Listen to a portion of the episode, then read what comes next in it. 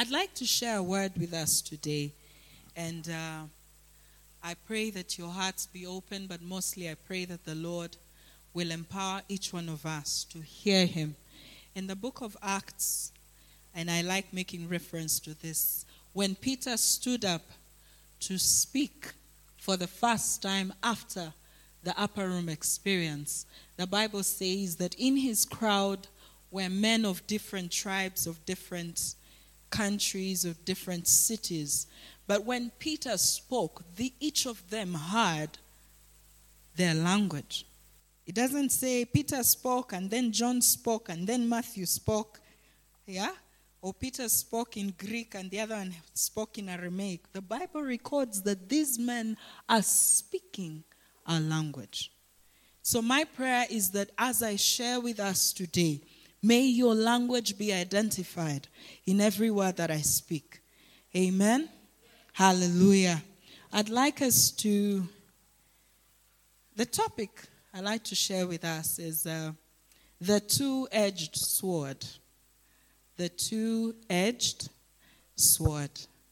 And uh, what's amazing about our lives and, and, and, and a beautiful experience we had this morning was listening to people coming from a place of pain to a place of joy, coming from a place of lack to a place of provision coming from a place of emptiness to a place of fulfillment, coming to a place of desolation to a place of whatever the opposite of that is.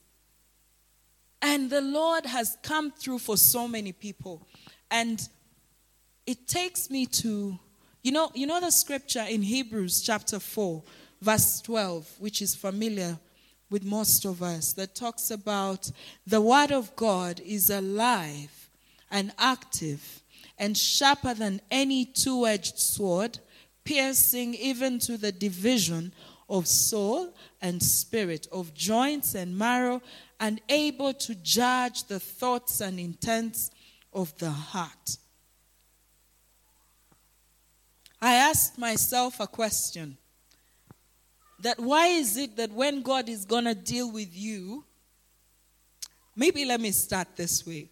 In, two, in uh, 1989, um, say 87, towards the end of 87, I made a prayer to God. I said, Lord, I need you to fix my family.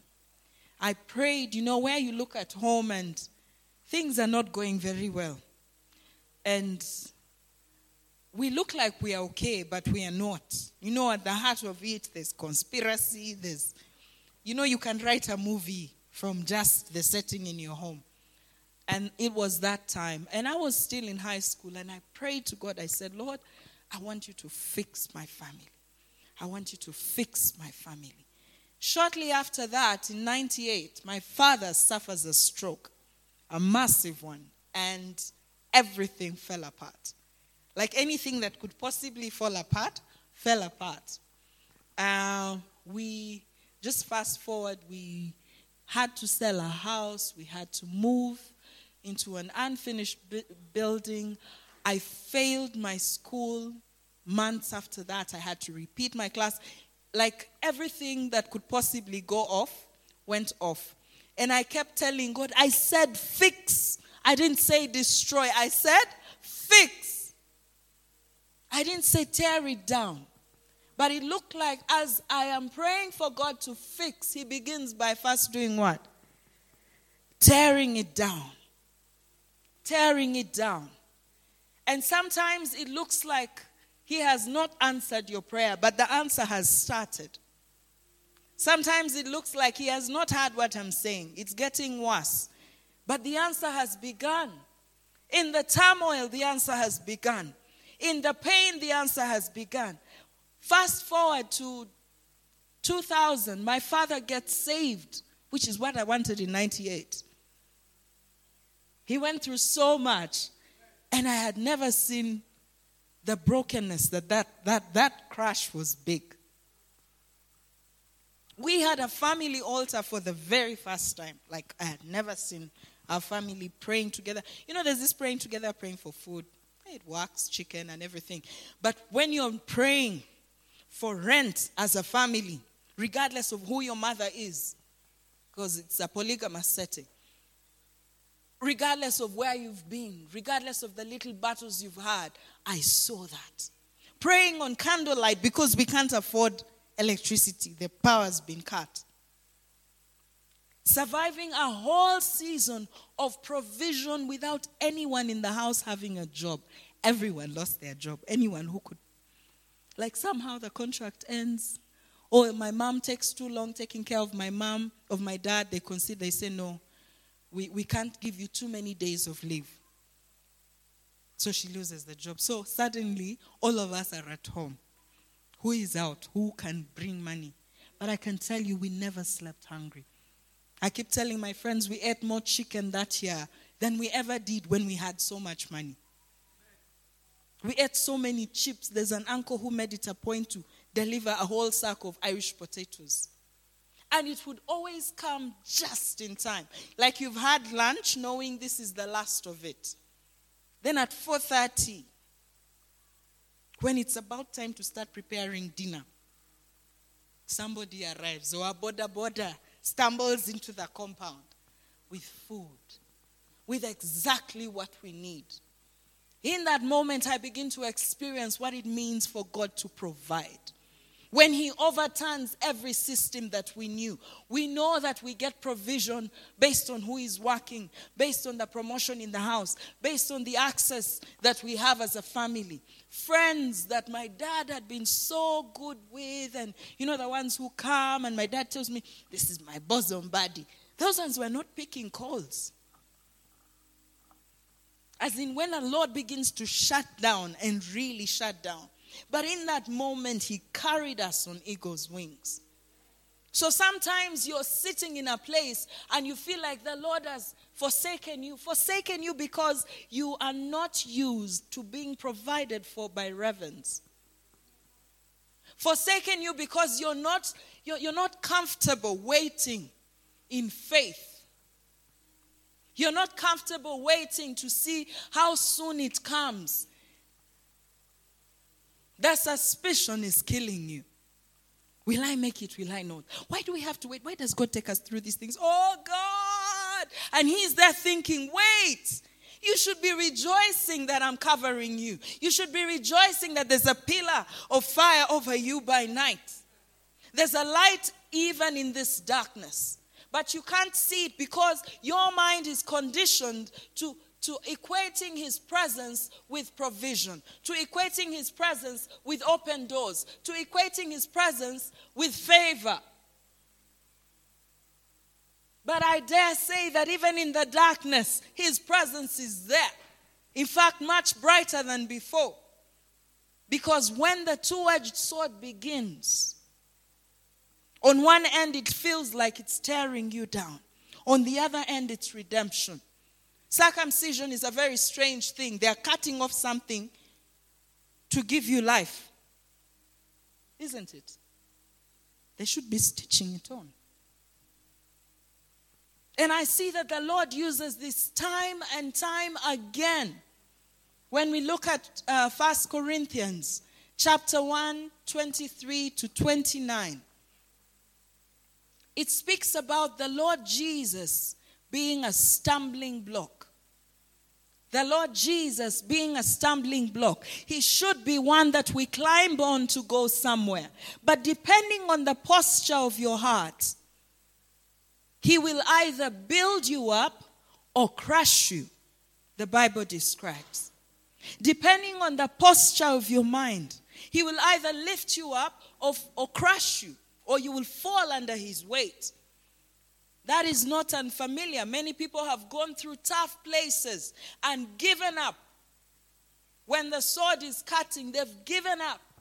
When there's a division of soul and spirit, the soul has a tendency to be, to be flattery, to enjoy good things, to be puffed up. And then the spirit is that place where you're like, Lord, if you don't come through, they're going to say, Again, the soul is speaking. They're going to say, the soul is speaking. Then the spirit is like, I don't care what they say. Just come. So, when the Word of God begins to be living and active in your life, when you begin to quote certain scriptures and it begins to do its work as assigned, it feels like it's confusing.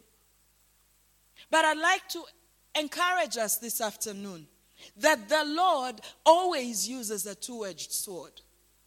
That don't be so focused on the sword that seems to be tearing you down, not to see the one that's building you up.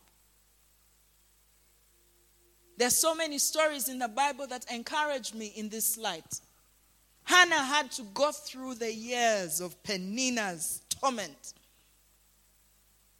Hannah had, had to go through moments of not having, of seeing them born, the firstborn, seeing the secondborn born, born, seeing the thirdborn born, born, seeing the pregnancy, the belly, belly's bulging, the boobs are changing, and everything. And she's experiencing it, or even probably helping nurse the babies, like carry them around, but they were not her babies. They were not her babies. So when she cries out to the Lord, she's crying out to the Lord from a very dry place. And it's so dry, but it has broken her to a place that there's a willingness to give back whatever she receives.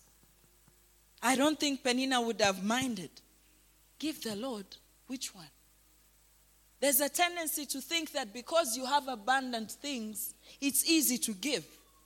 But the best sacrifice actually comes out of emptiness. The more acceptable sacrifice comes out of emptiness, comes out of not really knowing. In the book of Mark, chapter 12, as I read this morning, verse 43, of the young, the, the, the old lady, the widow who took all she had into the treasury during offering time. The Bible says she gave out of her poverty and that's what made her little money count, where it came from. The rest, Jesus says, were giving out of abundance. But she gave out of her poverty. She looked at it. She appreciated that there's nothing to be admired here. Yet will I give it. Do you have a life that you look at, you don't think God can use this life? You don't think God can manifest himself. You don't think there's any any chance that I will be promoted. You don't think there's any chance that I'll get that access to that internship. You don't think when you come to the place of saying, okay, God, whether you say we move, we move, or whether you say we stay behind, we stay behind, then you're almost completing your journey. Because for some of us, the Lord will keep cutting and cutting until you come to the place and say, Nimesikia. I will not do it again. Have you ever seen the Lord shut a door for you and you think, hmm, this is shut, but I know if I talk to so and so, yeah? But I have this connection. But I know so and so will come through for me. We went through that season of trusting on friends we had banked on for a season until nobody was willing to give anything. Why? We were in so much debt. So I like the picture of the donkey talking to the prophet, saying, My friend, the door is closed. Can't you see? There are some of us who need to see that this, this confusion happening is not because there's witchcraft my friend used to say that God is also a witch. You know how we attribute all bad luck to witchcraft? Yeah, so in that light, any bad luck that comes to you, that's the one who brought it is a witch. Yeah? And that can include God. Why? Look at Job, the poor man, sacrificing every day, giving up and, and, and bringing praise and, and perhaps and giving an extra just in case. But in that moment, he is exposed only to be rewarded much more. So in his pain, it looks like he's forsaken. In his pain, it looks like, no, it didn't work. Your God, you've been sacrificing to all these goats and cows. We should have kept them and eaten them. Now see. You have skin rash, you have, when the wife is talking, I like to feel in. I don't think she only said the words recorded in the Bible. Because women don't say just a few words. Hmm? How many fattened calf had been, had been burnt at the altar for all the seven children? Every day. A Maasai would never, ever make that level of sacrifice. A Maasai herdsman killing a cow every day. But Job has done that. But when the Lord chooses to lift him up, when the Lord chooses to appreciate him, he tears things down. When the Lord Jesus shows up on the scene, he is so plain that he doesn't look like a Messiah. The Bible says that the foolish things within the same scripture, First Corinthians, the foolish things are the things that God is using. So when Jesus appears, he's not exactly the pleasant guy. I keep telling people the movies are lying to us, giving him so much hair. You know that luscious hair, like there's no dust in there.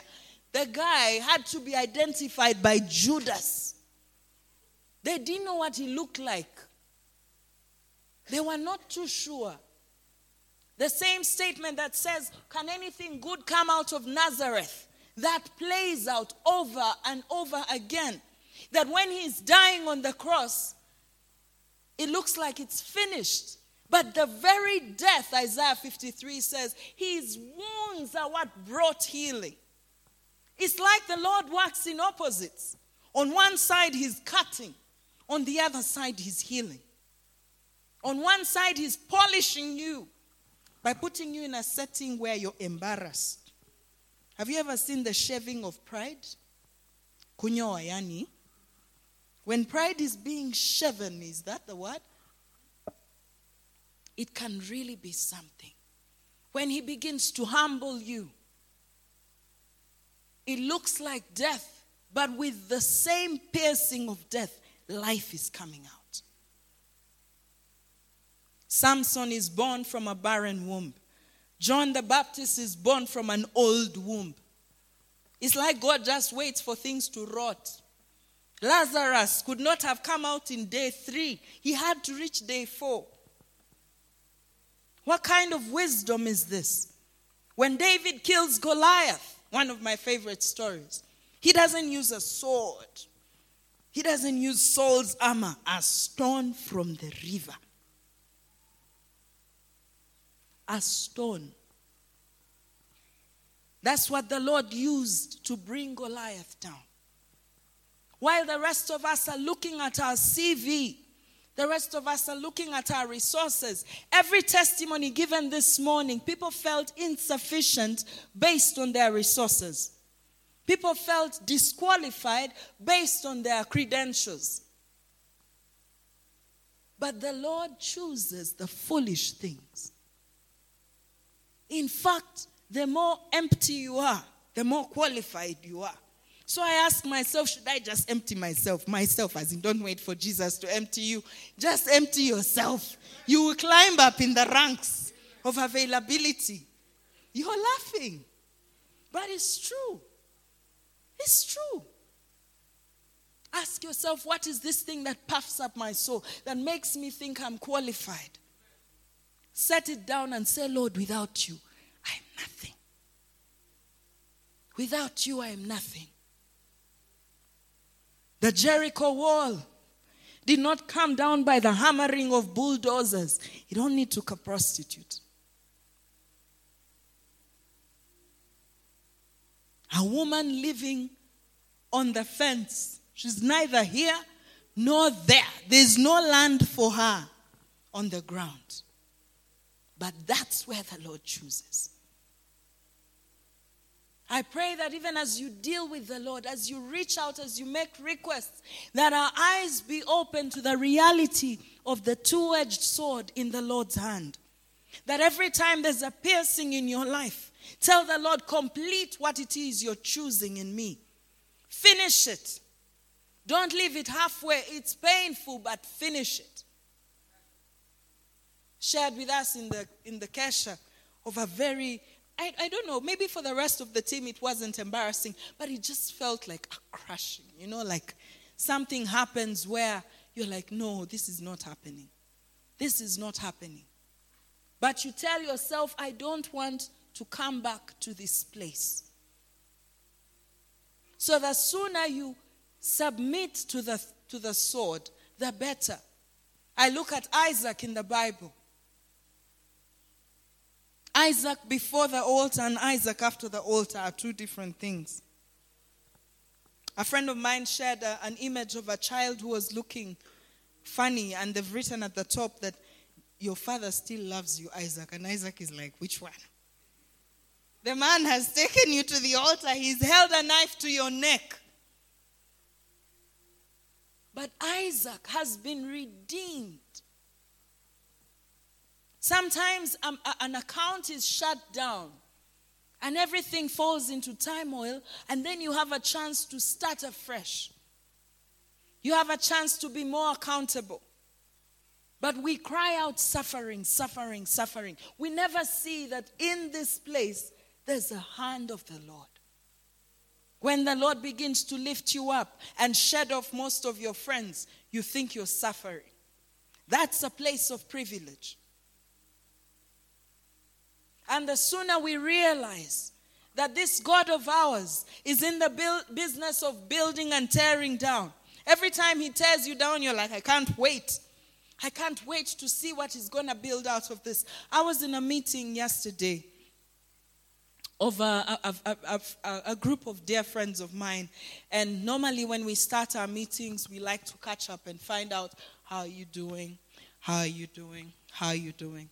So as we went round, everyone kept telling story after story of pain. And then I lost. And then I did this. And then we were kicked out. I'm telling you, by the time we reached the third person, and there's 11 of us, a lot of estrogen in the house, people were crying. You know, like, oh my God. You know, like you see pain and you wail with them. It came to a point we could not proceed with our meeting. So we get on our knees and we start praying and trying to encourage, and everyone who is praying is praying with a, a voice of crying out, like, Oh God, please come through for our sister. Which seems okay. But I ask God, I don't see life here.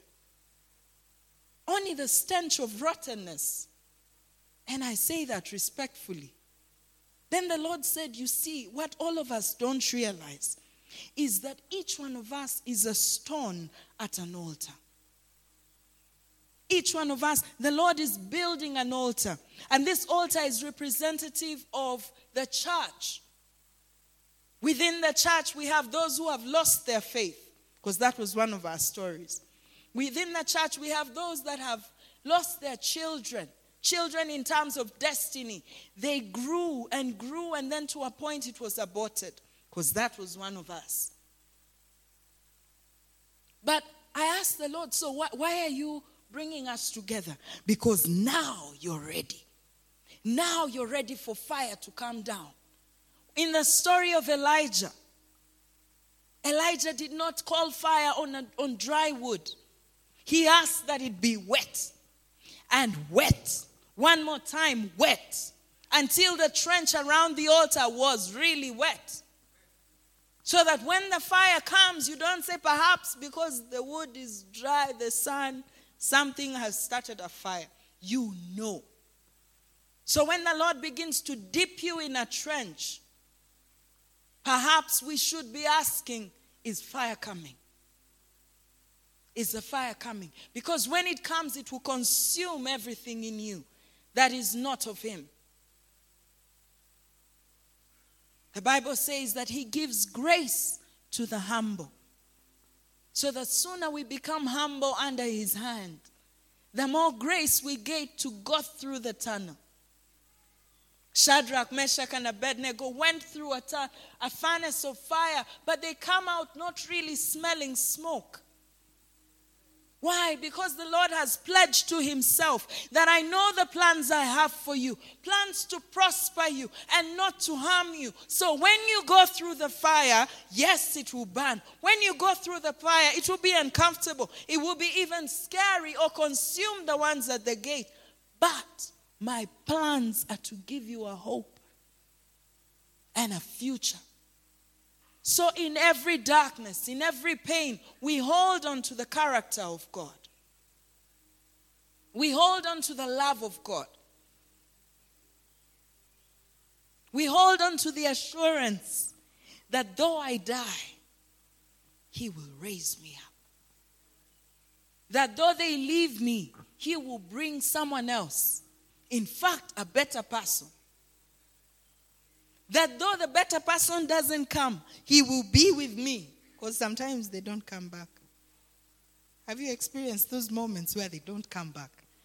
You're like, Lord, okay, I know you're bringing a, a replacement in faith. You know, you're trying to build your faith. You're saying, Lord, I know you're going to bring a replacement. You're going to give me. And we have that gospel of, hey, and sometimes the Lord is setting you up there, like that red bell, in saying, Here you shall hang and be visible for the rest of your life. So the sooner we get comfortable with the settings of God, the better for us. Are you there and the Lord is doing a work in your life? But perhaps you're looking at it from the wrong place. You're not seeing that fruit can come out of this. The children that Elizabeth had were not ordinary children. Elizabeth and Hannah, they were not ordinary children. Samuel becomes the greatest, one of the greatest prophets in his time. John the Baptist, another weird one, but efficient. So when the Lord begins to do a setting in your life, when you're crying out for prom, how many are crying out for promotion? Have you changed your mind? How many still have faith for promotion? Put your hands up. Don't be afraid. Why? It's a two edged sword. On one side, it might look difficult, but the other side, they always come together. They always come together. They tear, but they also build. They tear, but they also build. Every situation the Lord allows you to go through will always bring you life. The Bible says we cannot be any greater than our Master. The Lord Jesus Himself went through the same circumcision. Isaiah 53 says, verse 5 He was wounded for our transgressions, bruised for our iniquities. We cannot be greater than our Master. And He Himself says, If they have done this to me, how much more will they do to you? But at the same time, he says, Even greater will you do than what I have done. So don't, don't short, don't, don't shorten the process. Don't short, don't shorten the process. Don't, don't block it out, lest you miss out on a hundredfold and end up with only thirtyfold.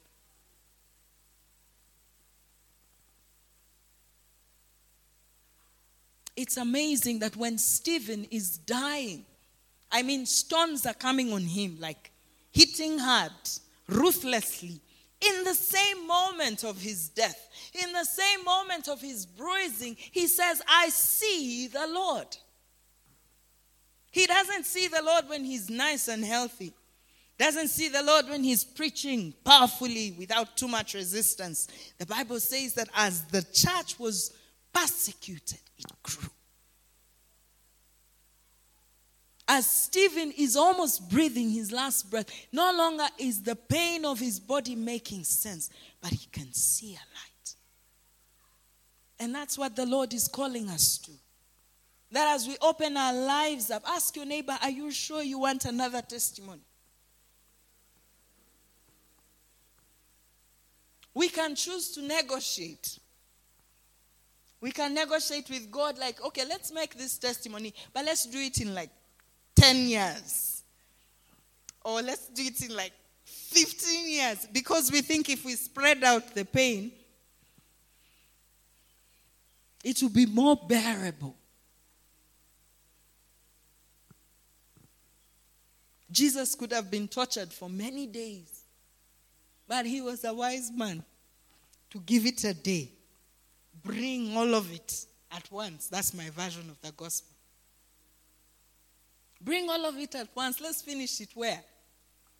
Today. Don't be afraid of pain. Don't be afraid of challenge. Don't be afraid of what lacks in the dark. Because when the darkness is solid, the Bible says, His light is pure.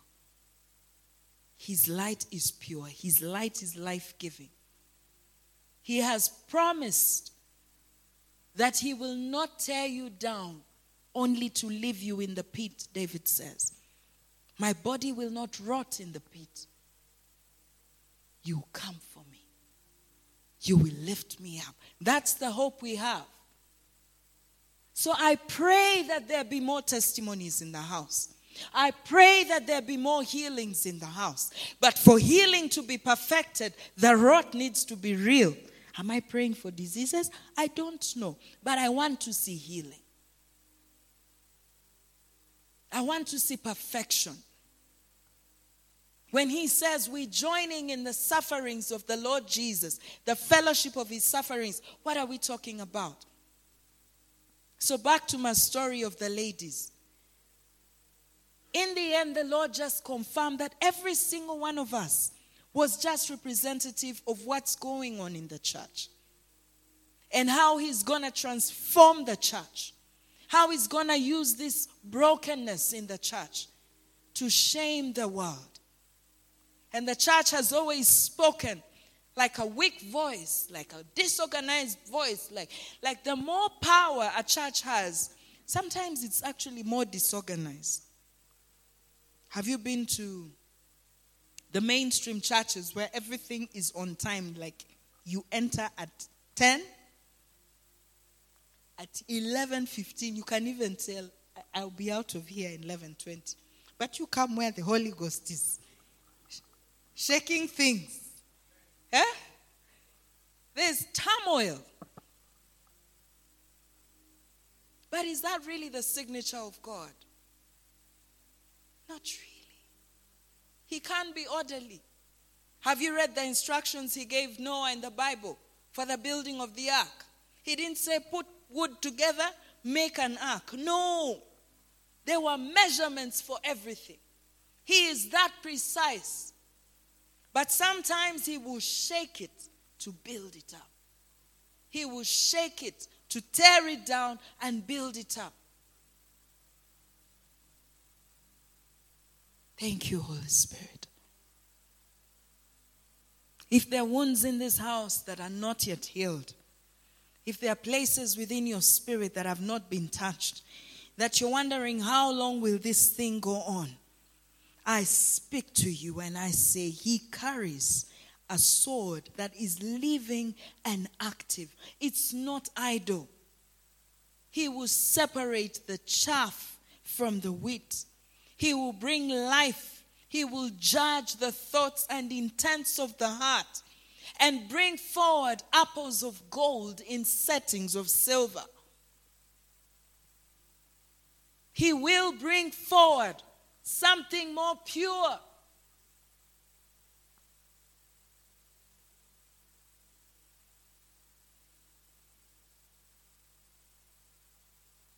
Last Sunday, we had the privilege of listening to our mom share with us from Proverbs 31. How many were blessed by that message? Were you blessed? So much wisdom, so much gentleness. But as she shared, the Lord drew my attention to who Bathsheba was. Bathsheba is someone who was nice and a wife to one Uriah, right? There she was, doing her own business, minding her own business, until she is spotted I wonder if Bathsheba felt privileged sleeping with the king. I wonder if Bathsheba enjoyed the aisles and the, the hallways of the palace. Did she look at it as a place of privilege? Did she walk through the palace confidently, knowing that her husband has died somewhere on a battlefield? Was she served with honor like everybody else? When we are reading Proverbs 31, her giving counsel to her son, it's from a place of pain. She cannot afford to have Solomon fail. She's lost so much. It has cost her so much to come to this place. When she pleads with Nathan the prophet to speak to David about the promise he made to make Solomon his heir, that's a woman fighting to make sense of it all. We often look at her as just a queen, you know. Bathsheba was a queen. But look at it from your perspective. Here is a king filled with lust, discharging himself on her. She conceives. That's not enough. She loses that child. She's not only lost her husband, but she's lost her child. You don't know whether to love the child or hate the child. Don't know whether to admire her setting. Was that redemption? Was that healing? What was it? That's a two edged sword. When Solomon comes forth, he is no ordinary child. She cannot afford to let him grow like a weed, like all the other children. But it wasn't just the personality of who Bathsheba is. We were not told. But I believe the pain of the transition from her house to the palace has a lot to do with who Solomon was. My brother shared with us the other time that Solomon wasn't the choicest. You know, he, he's literally a bastard. You know, like Scandal is just around him. And it's in those settings that the Lord usually chooses something. So be very careful when you dismiss some of your challenges. Calling the devil, the devil is doing his work in my house again. Utaniona. Ask yourself, Lord, are you picking something? Are you picking something from my house? I don't know who I'm talking to. Let the Lord pick something from you. Let the Lord bring life in you. Let the Lord train you in patience. Let the Lord train you in perseverance. Let the Lord train you in staying in long suffering. Let the Lord train you in endurance. Let the Lord train you in love. Let the Lord train you in knowing His voice. Let the Lord train you in fasting for purity. Let the Lord train you in despising sin. that you might appreciate the redemption you have received, that you might appreciate the healing you have received, that you might guard it jealously, that you might not take it for granted. When He comes through, when He sets a platform before you, you stick, you speak with boldness, you set everyone else below you. You don't allow the crowd to intimidate you because you know where you've come from. You know the price of what it's taken for you to stand on that platform. You speak His word with boldness.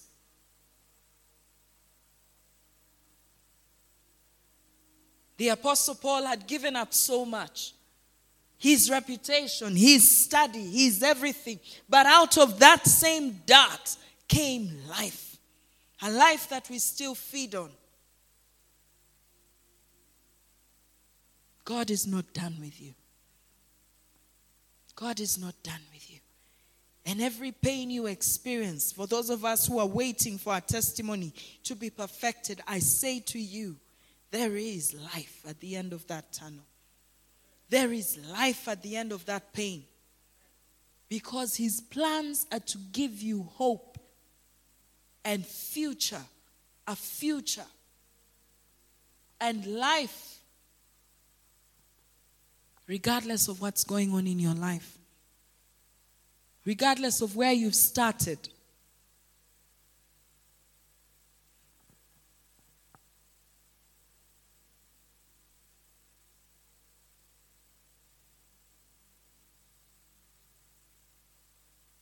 Open your mouth and plead your case for the needy. It is worth much more to indulge in giving to the poor. It's worth much more to indulge in looking out for them because that is the heart of God. Bathsheba teaches that to Solomon. That you could be a king and do so much, build a monument for yourself.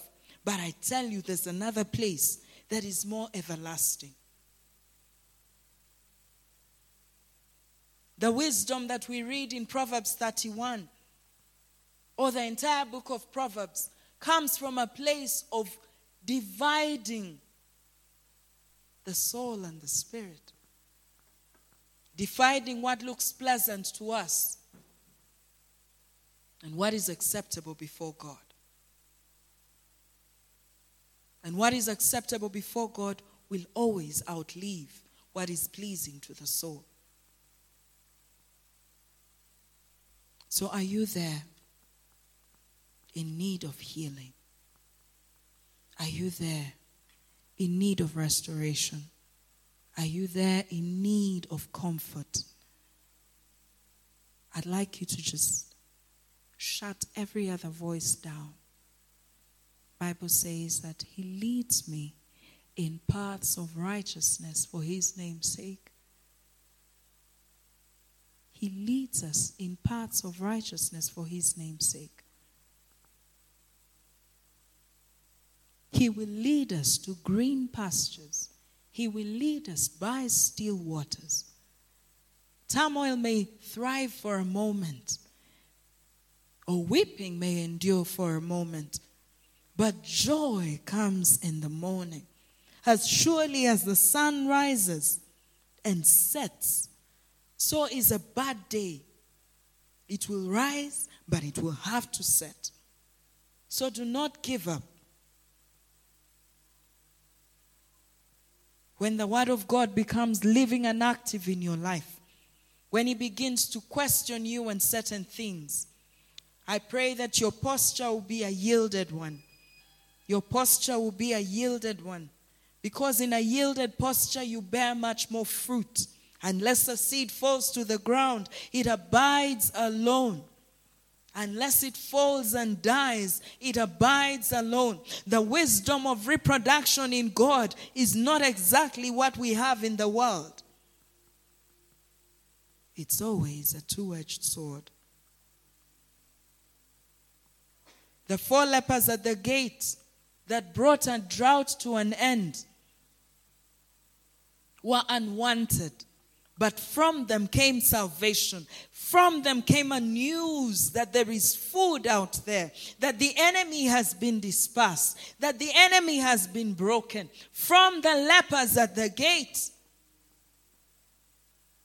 Who are you listening to? Not everyone that calls him Lord, Lord carries the life of the kingdom. We bless your name, Lord Jesus. And today we continue to say, continue to give more stories about your life in our lives. Continue to touch us in places. Continue to heal us in places. Continue to build up our catalog of testimonies, oh God. Continue to draw life out of brokenness. Continue to bring beauty out of ashes. Continue to bring healing out of the rottenness of our very behavior, oh God. Continue to empower us, oh God, in the in the in the lowest of parts, oh God. May you bring forth life within us. In the confusion, my Father, let your light shine brightly in our midst. Let our hearts know your voice. Let our hearts see your lifting. Let our hearts wait patiently for the Lord to come through. Let our hearts see your glory. Let our hearts recognize your voice. For you are a good shepherd. You are our bread of life. You have promised goodness and not harm. You have promised that life will always come through your hand. That as you chastise us, Lord, remember mercy. Along with it, I pray you deliver grace to carry the cross. You deliver grace to walk the life that you have given to us, the path that you have set before us, the brokenness that needs to be complete for us to be set as a pillar in your, in your temple. For you said, For him that overcomes, I will make a pillar in my father's house. Him that overcomes, him that outlives it, him that holds on to the end will be saved. You're calling us to a place of setting our lives down that we might take them back. You're setting life in a picture of death. You're setting life in a moment of torment. That as our bodies are beaten up, oh God, that as my brother was fasting, my father, you diffused the power of addiction in his life. That as he beat up his body, life was birthed in his spirit. Let your two edged sword continue to do its work in this ministry. We trust in you, Lord. We trust in you. We trust in you. We trust in you. Take a posture of surrender and trust in the Lord. I assure you, He is on your side. His intentions for you are good and not to harm you. His intentions for you are to build you up. He may tear you down for a moment, but his intentions for you are to come out more victorious, more beautiful, more elegant, more everlasting, that you might be like one who has eaten from the tree of life.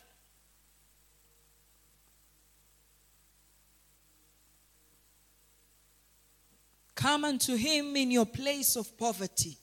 Give to him from your place of poverty, from your brokenness, from your place of, of not knowing how it will work. That is what will qualify you for something greater. For no eye has seen, no ear has heard, no mind can conceive or perceive what the Lord has in store for you. Every word that's been spoken of your, over your life is a word of life the journey is only a journey. The destination will always end up at life. For everything within your life works together to deliver life.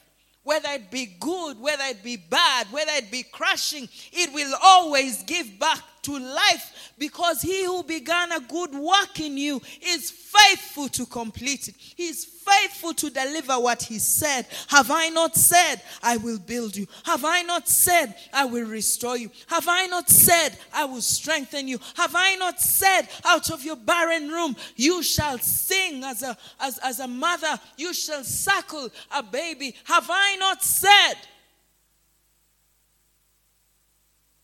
Man shall not live on bread alone, but every word that comes from the mouth of God. Every word that comes from the mouth of God. That is our feeding point. Bread is what's available to everybody else. But the word of God is what will sustain us ahead of everybody else.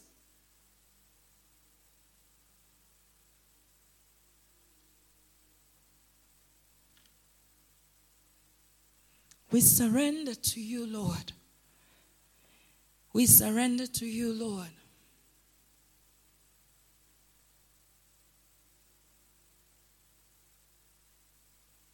I pray that everyone that's carrying a pregnancy of destiny, Lord, will bring it forth, whether in the wailings of a woman or the birth pangs of a mother in birth, child labor.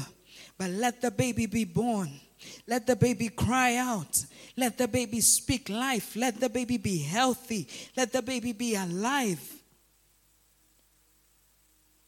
I come against every abortion of destiny. I come against every every sidelining of destiny like Jesus in the moment with Peter when he said he must suffer. And he says, Get behind me, Satan. He wasn't allowed, he wasn't ready to let the enemy sabotage his destiny. The pain was part of the journey, part of the perfection. But out of it, he came out victorious. Out of it, we became brethren. Out of it, we became joint heirs. Out of it, we have access. Out of it, we are seated in heavenly places with the Lord Jesus. Out of it, in his name, the sick are healed. Out of it, in his name, the, the wounded are restored. In his name, the prison gates are broken open.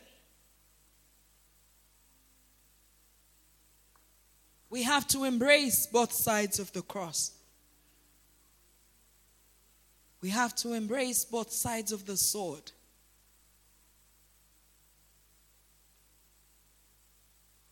We bow down before you, Lord. And we speak strength right now in the atmosphere. I speak strength right now. I speak strength right now. You're here and you're struggling to fast. You're here and you're struggling to pray. One moment you're up, one moment you're down. I speak strength to you.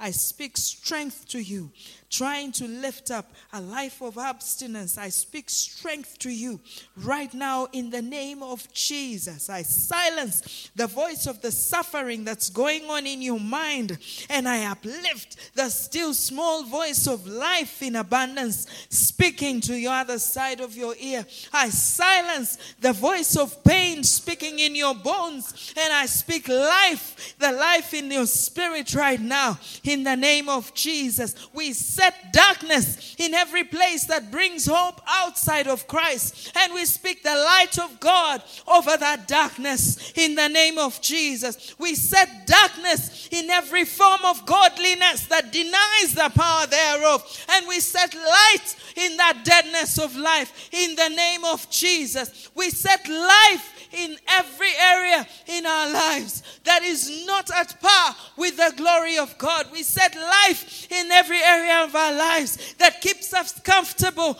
away from the fire of God. We set life in every area of our lives that takes us away from the altar. Let your work be perfected in our midst, oh God. Finish the work that you're doing, Lord. Finish the work that you're doing, Lord. Take the four days. I ask that you take a posture of surrender that you might be perfected. But for the joy set before him, he endured the cross despising its shame, but for the joy set before him, we set our eyes on our joy in you. We set our eyes in our fulfillment in you. We set our eyes on our wholeness in you. We set our eyes on our, our deliverance in you. We set our eyes on your glory, oh God. We set our eyes in you being lifted up in our lives. We set our eyes in the security of who you are. We set our eyes in provision coming from you.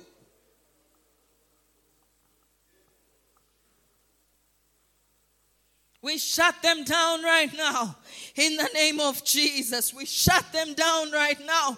Every area of safety, we shut them down right now. We pray, let there be a pushing out, oh God. Let there be a completion of the duty, oh God. Let the chastising be complete in us, my Father. Let it not be an, a, a, a, an immature birthing in the name of Jesus.